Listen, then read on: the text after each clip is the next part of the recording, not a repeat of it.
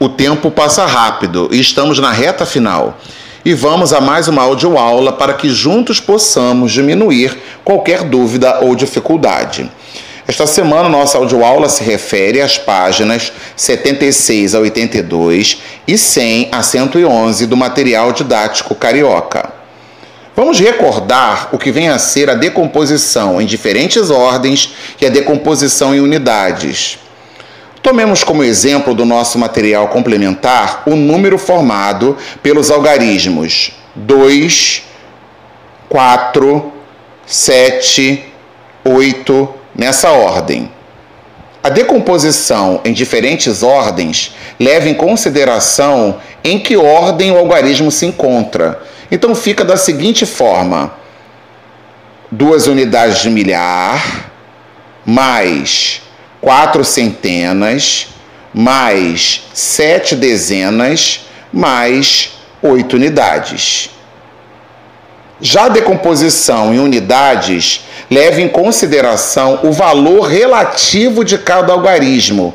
Logo, fica da seguinte forma: 2.000 mais 400 mais 70 mais 8. Ok? Deu para ver qual é a diferença? Então vamos, vamos adiante. Você lembra das ideias das operações? Vamos a elas. Adição. Primeira ideia: juntar. Você possui 20 balas e seu colega 15 balas. Quantas balas possuem juntos? Segunda ideia: acrescentar.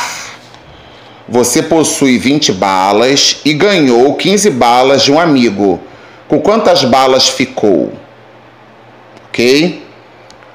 Subtração. Primeira ideia: retirar. Você tem 10 balas e deu 5 balas para seu amigo. Com quantas balas você ficou? Segunda ideia: completar. Em um baleiro cabem 50 balas e você já tem 30 balas. Quantas balas faltam para encher o baleiro? Terceira ideia: comparar. Você tem 20 balas e seu colega tem 5 balas. Quantas balas você tem a mais que seu colega? Ou quantas balas seu colega tem a menos do que você? Ok? Multiplicação. Primeira ideia: adição de parcelas iguais. Sua escola possui três andares e em cada andar cinco salas de aula.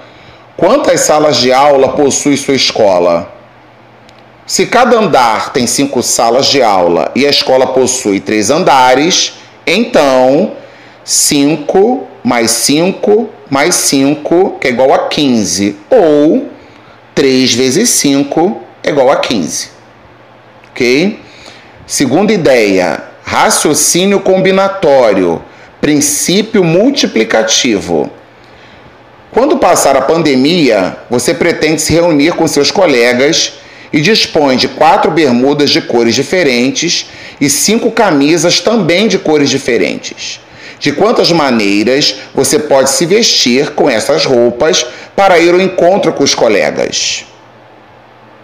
Ok? Basta você multiplicar o número de bermudas que você tem pelo número de camisas que você tem, ou vice-versa.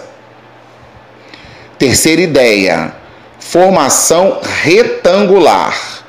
Imagine a figura de um retângulo sua sala de aula é organizada em fileiras da seguinte maneira: cinco fileiras com oito carteiras em cada. Logo vem à mente a figura de um retângulo. Então, você pode fazer o cálculo: cinco fileiras vezes oito carteiras ou oito carteiras vezes cinco fileiras, que você encontrará 40 carteiras no total na sala de aula é um cálculo do tipo comprimento vezes largura no retângulo. Ok? Divisão.